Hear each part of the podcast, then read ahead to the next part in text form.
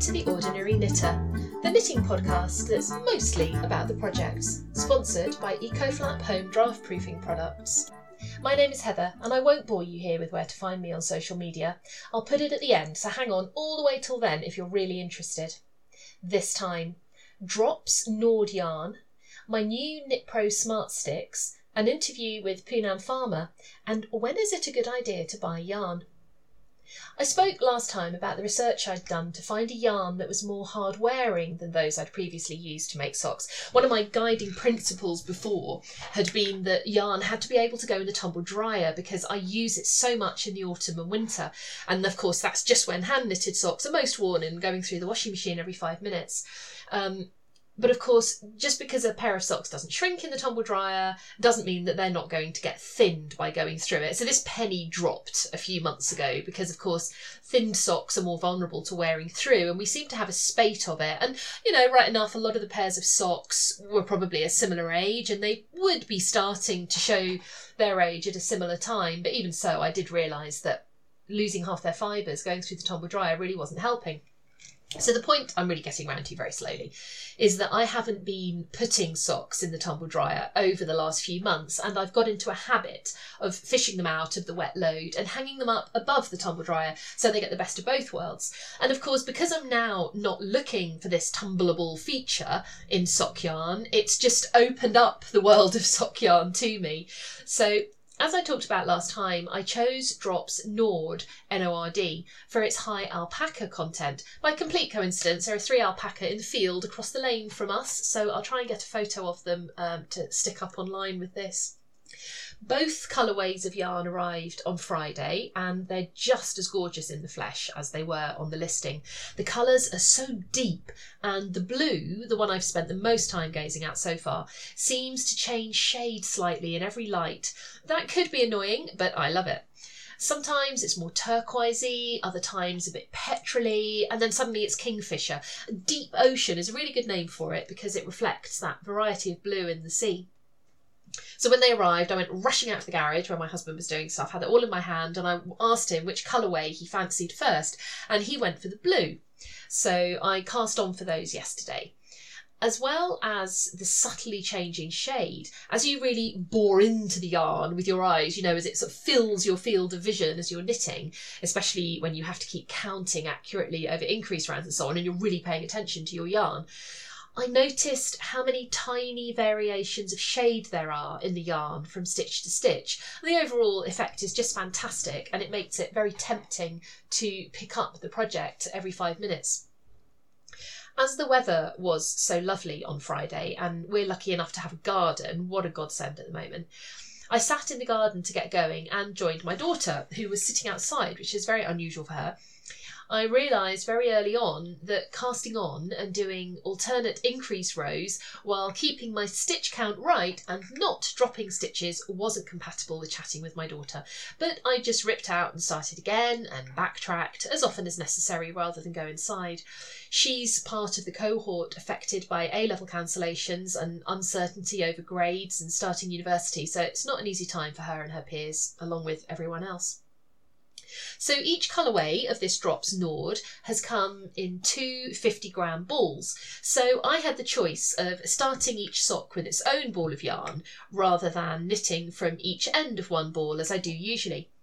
When I made the sport boot socks that I talked about in recent episodes, I used several small balls of yarn because that's the form that the yarn I used was in. They came in these really tightly wound up small balls, obviously having been wound on from some much bigger skein somewhere back in the mists of time before I had it. And to find each end of each ball, I would have had to have completely unravelled it, and I just wasn't up for that. So, because that's how this yarn came, I used several small, you know, I was using two small balls at a go and having to work in new ones every so often. Now, these socks are still sitting at the foot of my knitting bag waiting to be darned. They've gone through on the flat of the heel. And I think part of the reason I'm putting off the darning is that I'm really not sure it's worth it, as the yarn just seems to thin when Dee just looks at them, never mind wears them. So I'm not sure a darn will last long, and it's just more fun to knit new ones, isn't it? I kept getting in a terrible tangle when I was using two balls of wool at, at, each time. So for the current pair, it was a pretty easy decision just to go with knitting from each end of one ball as usual. Incidentally, knitting two at a time from one ball can be a good plan if you're mixing balls of different colours or patterns or even just dye lots, as the change from one yarn to the next will be at the same place in each sock. If you're using a variegated yarn, pull out your yarn far enough from each end that you can start both socks at the same point in the pattern, if it matters to you that the socks broadly match. Knitting socks two at a time can sound like rocket science, but really it isn't at all. The only bit that can give you a moment's pause is casting on, but personally, I think that's a lot easier doing toe up. In fact, my brain refuses to even try to think about how you would do that casting on with a cuff, but I'm quite sure it's an everyday thing for many knitters. The same really applies to mittens knitted from the finger end down, as mittens and socks are essentially the same thing, allowing for little things like heels and thumbs. So I've completed the toe section, all the increases and everything, and I'm now ready to start on what I call the fuselage, hilarious, which I'll knit in a rib so that the sock is nice and stretchy to pull on. If anyone hasn't heard me drone on about my sock pattern before, over the years I've put together a stitch count and set of technique preferences for knitting socks for my husband, none of which are original. They're all taken from other people's patterns, well, apart from the stitch count, which is something we've sort of arrived at together. Um, they've come together in what I've christened school run socks because I used to do a lot of knitting sat in the car waiting for children. Um, if you didn't get there a good half an hour early, you just couldn't park. But all that changed a couple of years ago, but the name has stuck. Um, the nice thing about being at this point of now just beginning the main bit of the foot is that you can motor along and sort of hold a conversation at the same time. I'm knitting these socks with my new Knit Pro Smart Sticks. They're really lovely to knit with. I do particularly like Knit Pro's light metal needles. These needles move beautifully on each other and they just generally behave nicely. They feel lovely in the hand.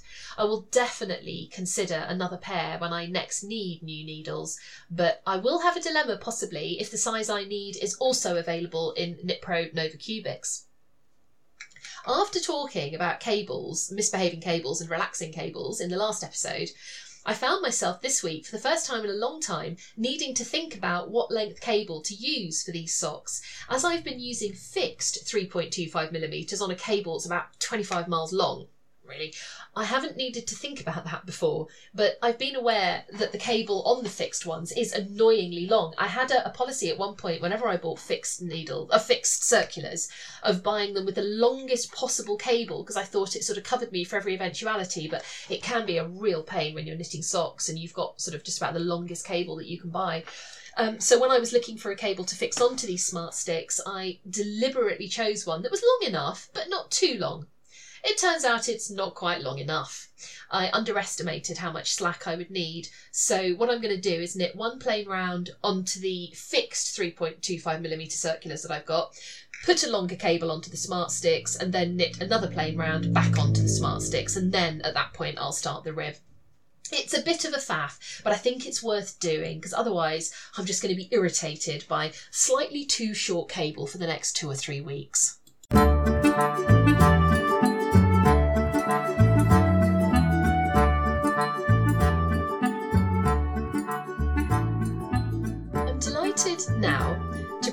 Interview with Poonam Farmer, an internet friend of several years. I can't remember now if our paths first crossed because of growing your own veg or knitting. I'll let Poonam introduce herself and then we go on to talk about the fascinating technique she's just used to knit a pair of socks, knitting flat and seaming up the sides. Over to Poonam. Uh, my name is Poonam Farmer and I've got that many strings. I could probably have a whole string section. I'm a teacher, a counsellor, and allotmenteer who just happens to have lots of different creative, varied interests from teaching, counselling, allotmenteering to writing, romance of all things. So that's me. And obviously, uh, not forgetting knitting. Absolutely, knitting as well. Knitting has to be an interest as well. So, have you been knitting for long? Is this something you've done since childhood, or is it more recent? It, it has been around since childhood. Um, I grew up with my grandparents, my paternal grandparents, and I think I was trying very hard to think about this actually. When did it all start? Um, I think uh, about the age of 11, my paternal grandma taught me to knit. Um, and I, I, don't remember how or when, but it was a case of watching her knit and crochet. And I was a bit intrigued, I guess, by the mm-hmm. skill of her just being sat there and her fingers, you know, moving 10 to a dozen. Um, and I remember knitting various bits and pieces um, on and off, really, with her support. And well, that's a lovely way to learn. Yeah, she must have been very patient. I don't remember you know, whether it was didactic or I don't remember it, but it, I guess via osmosis, yeah. really. Um, yeah. But I think yeah. that's probably the most traditional way to learn. You know, if you sort of sort of look back over the generations, you know, most people, most kids, boys as well, because it was commonly a thing for boys and men to do. You know, back in the day, you just would have learned watching your mum, as you say, your mum, your grandma, just and knitting things that were needed on an everyday basis. It wasn't a sort of slightly elevated pursuit that it's become now. So you would describe yourself as coming from a family of knitters, then. I would definitely say so traditionally actually come from a family of tailors, so fabric textile oh, has right. come always been in there. Um, so my paternal grandma particularly knitted. Um, I think my maternal grandma certainly knitted, and as such, my mum knits yes. and crochets and uh, my mum can crochet for England. You'd be surprised what she can knit and crochet, and she can do it with her eyes closed most of the time. I, I wouldn't be surprised because I consider um, crocheting to be a tremendous skill that other people seem to have licked. That throws me. I, I know I can do. I don't know what it's even called. Just a standard chain, and it goes beyond that. I can't orientate myself with a crochet stitch in the same way as I can with a knit stitch, and I feel incredibly insecure with just the one needle. I couldn't crochet at all, and part of the um the, the knitting on flat needles, once you've had your you created your sock using a crochet hook with a chain to to seam it all together, and I sat there and I asked my mum to show me ah. And I remember, you know, when you've got TV or DVD, and you want to pause and play. Yes. And I was trying to do that with my mum, which isn't very easy.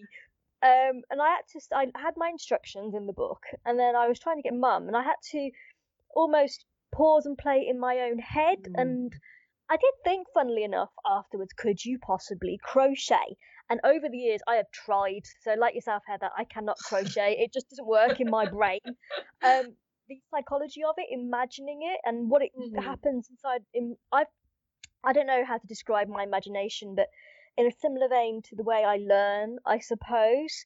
Um, trying to, I learn by hearing, by doing, by having mm-hmm. diagrams and things, mm-hmm. and being able to do it my, by myself.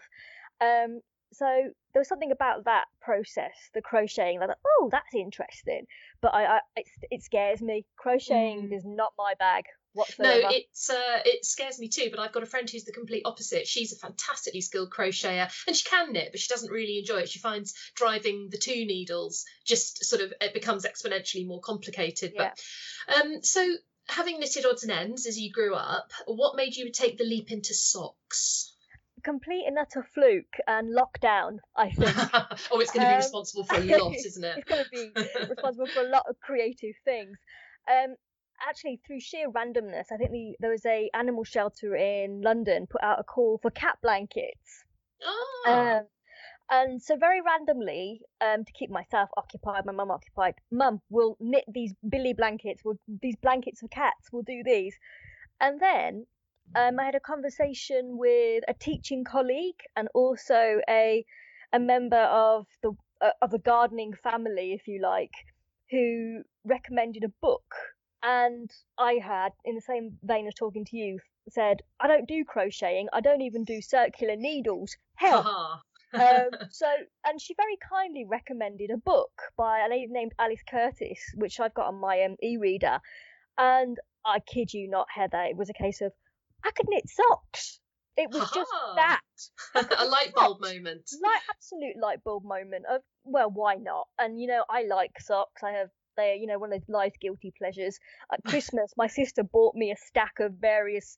There was gardening socks, Star Trek socks. There was just these beautiful socks. There really is a sock for every niche interest, isn't there? Absolutely, I mean, and you know Star Trek socks. I mean, really. So um, so I thought, well, okay, why not? And the last two weeks, um, I couldn't read knitting patterns. I I'm not a numerical person. I don't like maths whatsoever. So knitting patterns have forever been my nemesis. I didn't want to touch them at all. It's a very it's an interesting point I think because I think many knitters could probably well many knitters could could probably recall the moment where they actually felt either sort of equal to a knitting pattern or that moment of well you know I really do think the time has come. Because when you're learning to knit you get your basic skills down. You can knit you can purl you can maybe increase and decrease. Um, but then there comes a point where you really want to to turn that into something that you can sort of be proud of dare I say. And you you really are going to have to tangle with a pattern of some description. I think the I first think thing I ever did was a basic hat, just a basic beanie for my son when he was very small. it's just it's right it's quite right what you say um and i think i mean when i was looking at these socks that i i at, on the surface of it they're like a lump of fabric but i put them on my feet and i actually sat there for a good minute and a half thinking first of all you've knitted them second of all they look like socks and wow could i i could do this again Yeah. and it could be quite effective.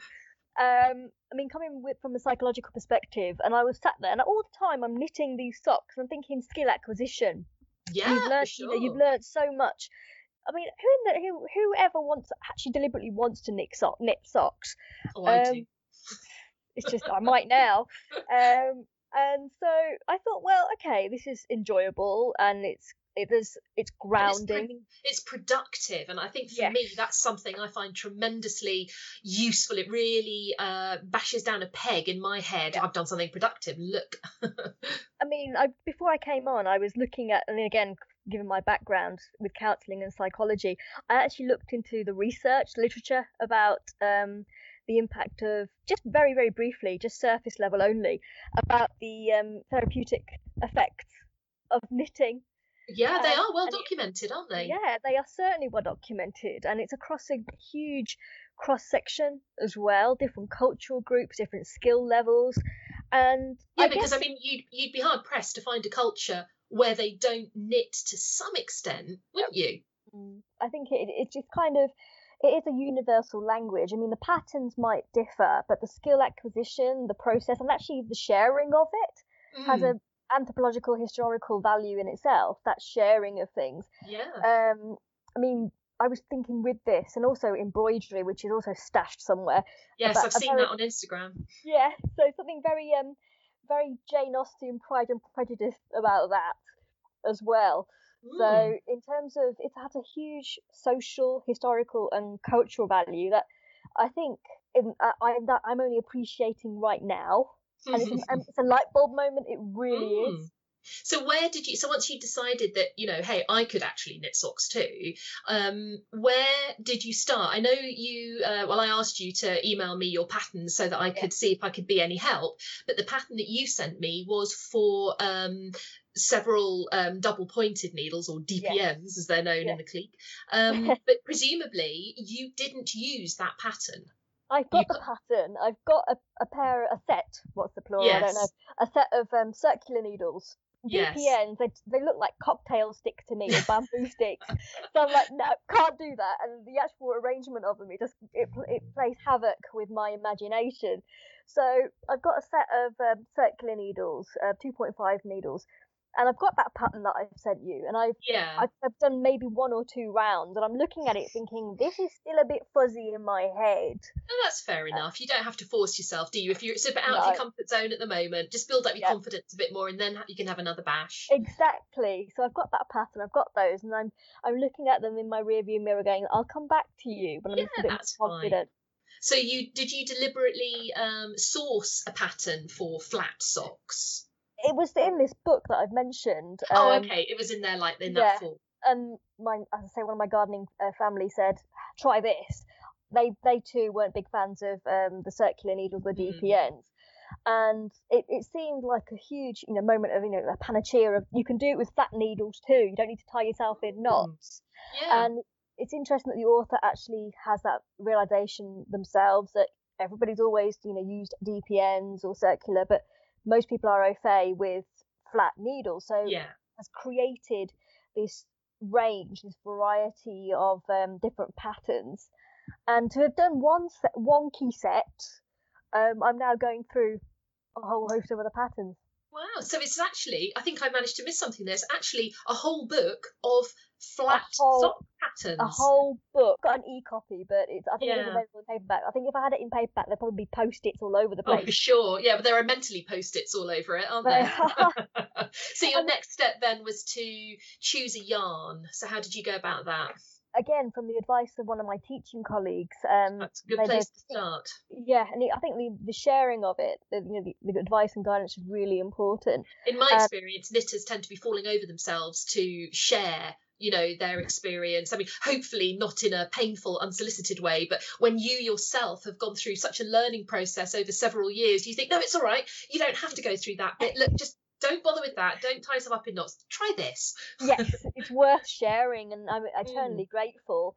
Um, and the yarn that they, they suggested is really quite pretty. It's really colourful. If you're gonna have, i've seen it on instagram it's wonderfully uh, wonderfully multicolored absolutely. I mean, you can't if you're gonna have socks and they're handmade.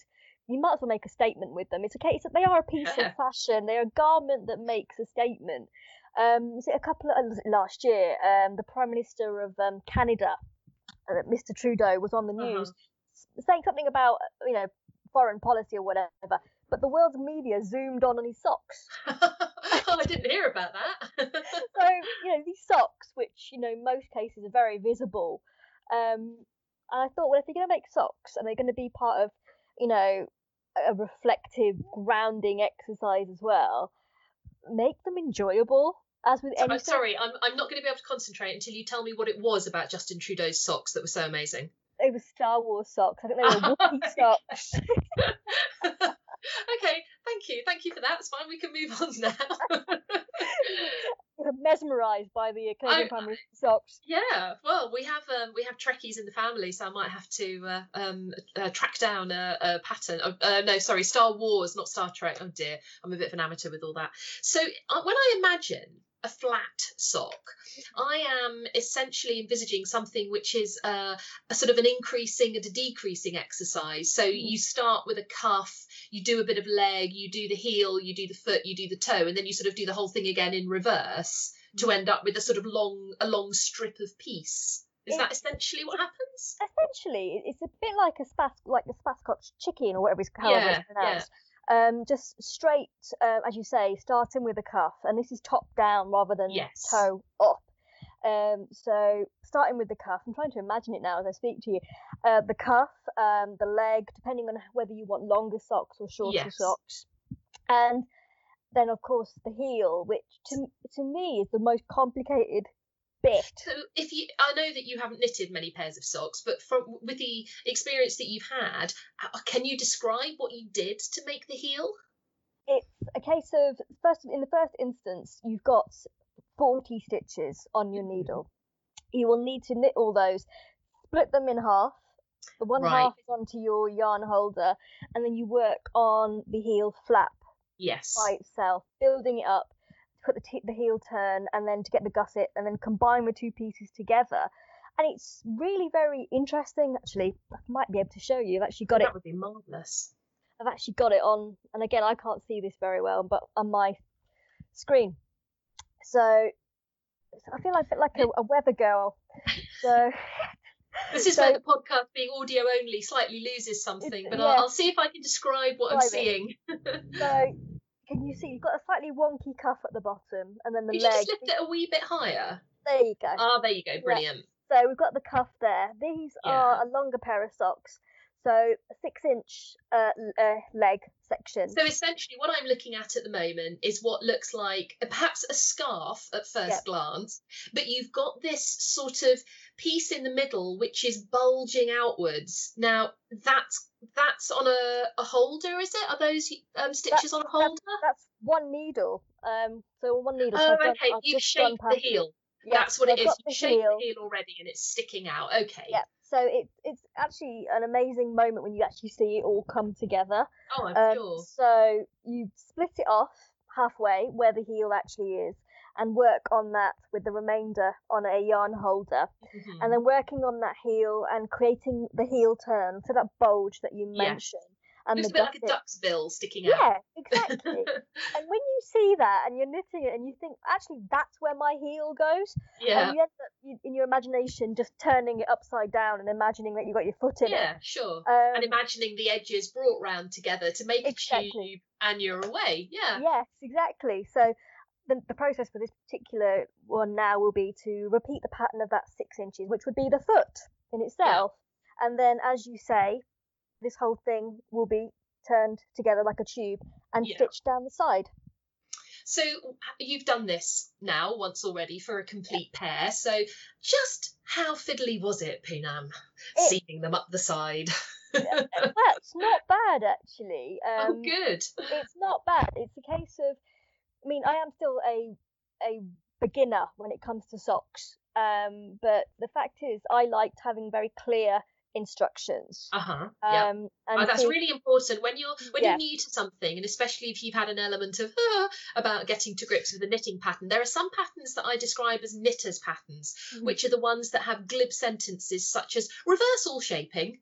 And you know, when I was What new, does that even Yeah. mean? well, I could go into detail, I won't. But essentially, if you've um, if you've shaped one side of the front of a jumper, for instance, and you just then have to reverse it all to do the other side, and I'd have to go and lie down in a darkened room when faced with that sort of thing when I hadn't t- tangled with many patterns. Now I still have to sit and concentrate and often, you know, write it out and so on, but it doesn't scare me anymore Mm. but that and so i call those knitters patterns because they're assuming that you you can handle these very minimalistic instructions and then there are other patterns where there's an expectation that you, you're going to have to be very clear and make it very manageable and you're not uh, you're you're avoiding the risk of inducing anxiety in the person who is getting to grips with what might be one of their very first Well, patterns For me, having it written in black and white has been really useful. I mean, you know, mentioning the pattern that you you know you have to go lie down. The the ones that really at the moment make my anxiety rise are the, the graphic based pattern the patterns ones that The have like cable stitch and things. you mean ones that have The charts charts, yeah, it makes no sense to me whatsoever. The thing um, I find with um, things that have elements of technique that don't make sense to me initially are to just try, sort of start trying to do them. Um, and sometimes they still make absolutely no sense. Mm. But other times, once you've actually started doing something, and you know, when you get some piece of instruction that doesn't mean a lot to you in the abstract, when you've actually got the stitches on the needle in front of you, you know, assuming you haven't made a mistake, so you've you've got the right number of stitches and they're in the right arrangement, whatever that should be, you know, a cable or whatever. Um, I find that that can help. I've, I sort of sometimes go into. I'm, I'm more likely now if something isn't making sense on a read through to think, sod it. By the time I get there, I, it'll probably it'll be okay, you know. And the lovely thing about knitting, the thing I value about knitting over the very basic elements of dressmaking that I've done is usually with knitting, if it's a real disaster, you can just rip it out. you know, exactly. You haven't gone past the point of no Yeah. return. And you're quite right. Seeing it actually formulate in front of you, it's actually really quite amazing. Seeing from seeing it on a flat piece of paper or an e-reader, and then see it at your fingertips actually developing, it's actually quite mind blowing, really.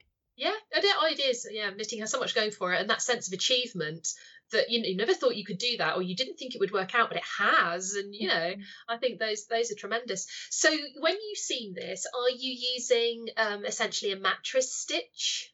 It's um, crocheting it You together with a crochet hook. it. With yeah, with a just a normal chain stitch, I believe, and that's effectively what it looks like. So you've got your panel, your your would-be tube, your sock, um, to turn it inside out, so all the edges are neatly together, and usually everything is slip stitched along the sides Mhm. and then putting the panels together, pin them. I've been using um, stitch holders to Yeah. just knit them, pin them all together. And then with, I've used a, a very small, very fine uh, crochet hook to just move in and out of all the slip stitches and just crocheting it together. And it's just very neat. And then obviously when you turn it inside, turn it back out, you can barely see the seam and it's, it's a full complete sock. That's lovely. And when you wear it, do you particularly are you aware of that seam on the inside at all? Not particularly. And um, the, the socks that I've the one pair that I've knitted, um, the uh, seam is on the, the side, but the another version has it down the middle, which is quite decorative, really, and that's quite Mm. nice. Yeah. So you mentioned that um, after you had knitted this pair of socks, you'd incurred a, a knitting injury. Tell me more I about did. that. no one ever tells you that knitting is dangerous. Um, yeah. Obviously, In more ways my- than one. It is. Um, in my enthusiasm, as is often the case when I get carried away and immersed into things, I must have spent, I think, Heather, I think, when I wasn't teaching or counselling, more or less most of my time sat here trying to understand and just knitting. And I got shoulder strain, would you believe it? But Ah. I, where, however I was sitting, um, I think my, my left shoulder, basically, my rotator cuff, all the way down, you'd think I'd been fighting. And Gosh. it was in, I'd sulked for three days basically Oh. because I couldn't knit. Oh.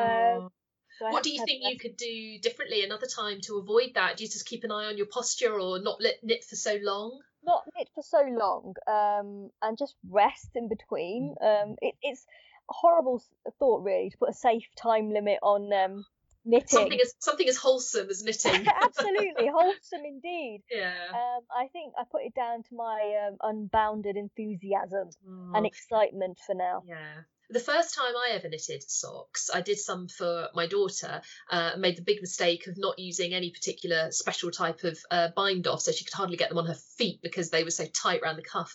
Uh, or no, uh, would have been the cast on rather, because I would have done those cuff down, and I just used a normal cast on that I would use for, you know, like a I don't I was going to say a jumper, but that's not quite right either because you do a rib. But anyway, I used a nasty tight um, cast on if you couldn't get the sock on her foot. But I did them with DPNs, and I had one. Um, I can't remember which finger it was now, but one basically sat pressed against one of my fingers for the entire duration of doing the socks, and I lost the feeling in the tip of my finger Oh. for a few days Oh dear. but I mean, that you know that didn't happen on future occasions but i do get um, quite a lot of pain in my left wrist if i knit for too long but what i've learned now because you you think oh it'll be fine i'll just keep going because you're really into what you're doing but you know i've found that that's really counterproductive because the longer Yeah. I, I go the longer i'm going to have to wait until i can knit again so i now tend to bay you know when i feel the first inklings of it i just think oh i'm just going to have to stop for a bit and it remains manageable like that which needles, and this is something that I've learned actually, are um, really important, is bamboo needles. mm.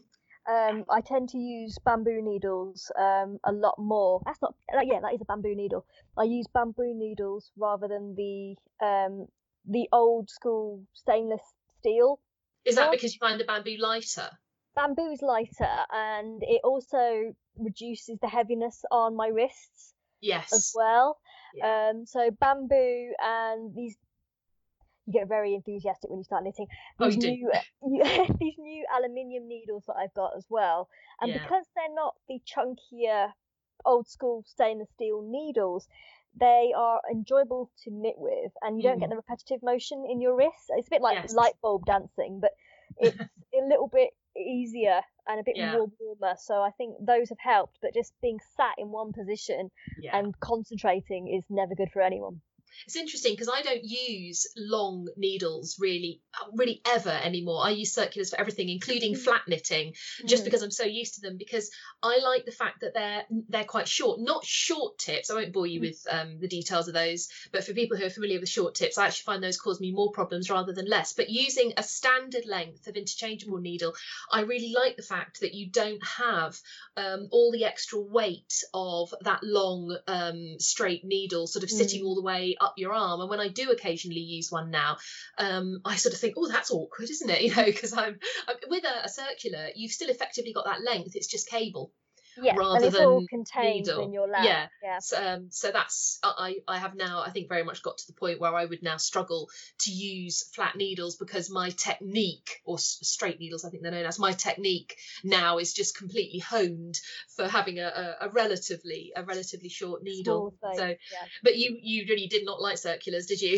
At the moment, I mean, the jury is out. Um, it's a shorter cable actually. They're smaller needles and it's a shorter cable. Um, so in theory, it will all relax back to a uniform um, size sock. But I think because it's the, the newness of them Yeah. and negotiating that I think at the moment is the uh, the main challenge yeah. for me. I think if you found a technique that you like, I saw I was looking on your Instagram account this morning, and you've got uh, several colorways of yarn. I know exactly what that's. Plenty like. of wool. Oh, yes. definitely. Uh, I also saw that you'd used Wool Warehouse, as have I. Um, they're, they're going great guns at the moment, getting yarn out to all of us who uh, desperately yeah. need to be doing something. Um, I think if you've got a technique that you're happy with and you've got yarn that you're enjoying, just ride that mm-hmm. and you know you might find eventually you think oh i wonder if i could add in this or that in fact one of the things that moved me on from dpns is that i wanted to do a sock that had a cable in it and the thought of having another needle as well as all the several that I already had that kept jabbing me in the wrist. That was my motivation to find a different way of knitting socks. And that's when I first started Magic Loop, completely did my head in at the time. But until I, I got to the point where I just couldn't handle an additional needle, I was perfectly happy. And there's not absolutely, you know, I, I don't mean to sound like I'm criticizing DPNs. They're just, they weren't, uh, they're not something I want to go back to. But I mean, people have been knitting on them for, you know, sort of hundreds, if not thousands of years. Yeah. yeah, absolutely. You know, it's a, it's a, a very effective way of knitting a tube. So, mm. well, I'm thank you very much for uh, joining us today. You mentioned um, you had ma- many, many strings to your bow. Uh, I know that you write. How, so, I how many do, books? Yeah. Do you, how many? I know you've got gardening books and you've got your novels. I do. Um, I, my writing journey started nearly ten years ago with my gardening books. Um, two books that I wrote with more, more or less everything that I'd learned, experienced on my allotment all that time ago. Um, so the gardening books are growing the produce and then what to do with it. And then through sheer randomness, I started to write novels. Um, uh, one standalone novel, uh, which is about loss and bereavement, not a topic that many people address, but I think mm-hmm. that was the, the reason why I wanted to um, write it. And I was at that moment, I was also starting my um, training for to be to become a counsellor, so that was something really interesting. And then subsequently, again through sheer randomness, uh, Heather, I ended up writing romance novels.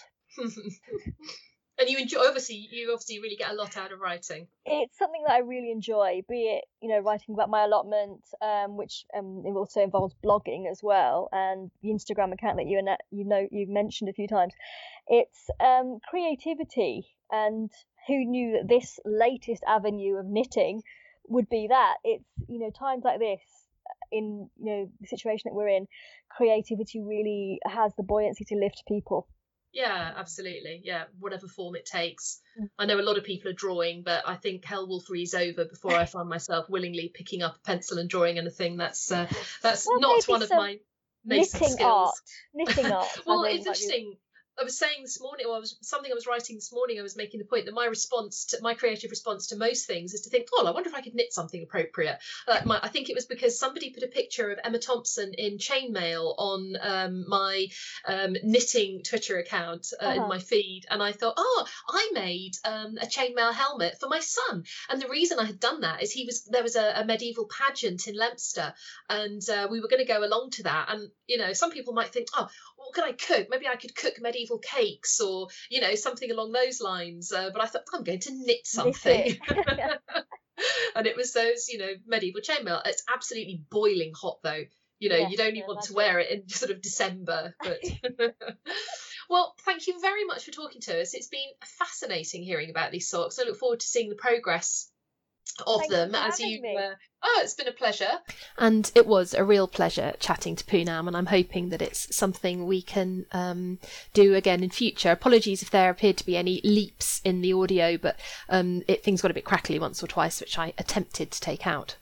Another internet friend mentioned on Twitter on Friday night that there was an online yarn festival on Saturday. That's actually today for me. Um, so for every yarn outlet that's having a boom, like Wool Warehouse that Poonam and I have used, there will be those missing out hugely on the revenue and obviously the networking and the lovely social side um, from sales at the many yarn events that are having to be cancelled just alongside events of all sorts. Um, so I asked her for more details, and she pointed me to two Instagram accounts, which is Wonderwool Wales, and the other one is Yorkshire Yarn Fest. So if you're on Instagram, go and have a look at those. I did intend to have a look but real life got in the way um, today, and before I knew it, before I know it, it's now 5:01. So I think that's rather passed me by. But as uh, I was saying anyway, having just bought this Drops Nord, uh, I'm not going to be are really in a position to buy any more yarn for the time being. Which brings me on to my last point in what's becoming rather a bumper episode of when is it a good idea to buy yarn? I've mentioned relentlessly over the last couple of years that I've got all of this grey and black and oh grey and black DK and cream Aran that I bought from Aldi when it was on special offer, and I just honestly couldn't help myself. Um, it was before I'd really got to grips with the properties of yarn, and they're mainly acrylic. And I've discovered, you know, I say the hard way, that's a bit harsh. I've had a tremendous amount of knitting pleasure out of using these yarns, but you couldn't call them lovely yarns. You know, after a while, they pill, um, they've not got a lot of structure. You know, if I was looking for a DK or an Aran, I could do far better. And I have, there's all sorts of other yarns that I've bought along the way.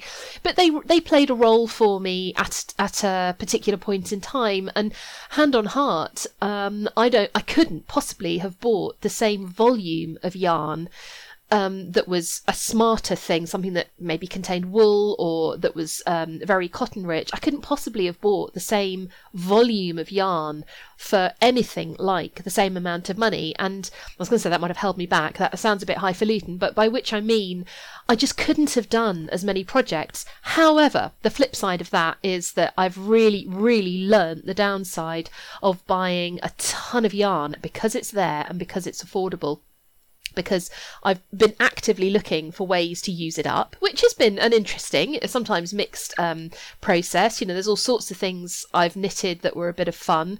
Um, I probably wouldn't have bothered if I hadn't just had the yarn to burn, but it has definitely taught me now that I'm not really going to be buying yarn on spec. And I had a, a sort of an oh no, here we go again moment the other day when I was in Aldi two meters from the next person, and they had fat quarters. and I thought, ooh, and these lovely patterns, and I was drawn to them like a moth to a flame. And I thought, no, if I'm not buying yarn just for the hell of it, in case there's something I want to make with it, I certainly shouldn't be buying fabric on the same basis. As much as anything, I'm sort of struggling for space to put it all. I've already got drawers stuffed with, you know, ripped pillowcases and things that I'm quite sure I'm going to be making into some wonderful sewing project at some point in the future. So, in answer to the question, when is it a good idea to buy yarn? Your instinct is always, every time. But I think for me, what my answer to that now would be when I have a project, when I need yarn for something, I'm going to be using up odds and ends of this stash that I got because now that I think about it, it wasn't just the DK and the Aran. I bought Chunky, I bought Super Chunky, I bought Sport, and I'm I'm going to be using it, you know, till the end of time, to be honest. But I am now at the point where the amounts that I have left, they'll be for small projects. They'll be for a pair of mittens or a cowl or something. I haven't got jumper quantities left anymore. The last sort of jumper quantity I used up making tailor for Polly which is quite freeing actually because it does i do now sort of think oh thank god you know i don't have to keep looking for ways to use it up. So although it's enormously tempting to look at yarn and going back to my original point about the yarn festivals i will this evening treat myself to half an hour flicking through all the images of lovely things on instagram but I'm not going to be buying anything because my next couple of projects are these pairs of socks. I've got the yarn. The next thing is my son wants um, something for next winter, a jumper really, but has occurred to me, apologies if I've said this before because it's been sitting in the back of my mind, that maybe I could buy some sweatshirt material and see if I could make him something on the sewing machine, but I've probably just said something really stupid and actually it's massively complex and no one in their right minds ever makes a hoodie on a sewing machine. So we'll have to see um, what comes of that. But I think he's beginning to get a little bit big. Once he's at high school, I'm not sure mum's hand knitted jumpers are, are really going to cut it anymore. There's sort of shades of uh, the Weasley brothers there. Anyway, I shall leave this for now. Um, I really hope you've enjoyed the interview. I look forward to doing more of them in future, and I hope to be back with you soon. Just before I go, as promised, on Instagram I'm the Ordinary Knitter, and on Twitter I'm at the Ord Knitter. Bye.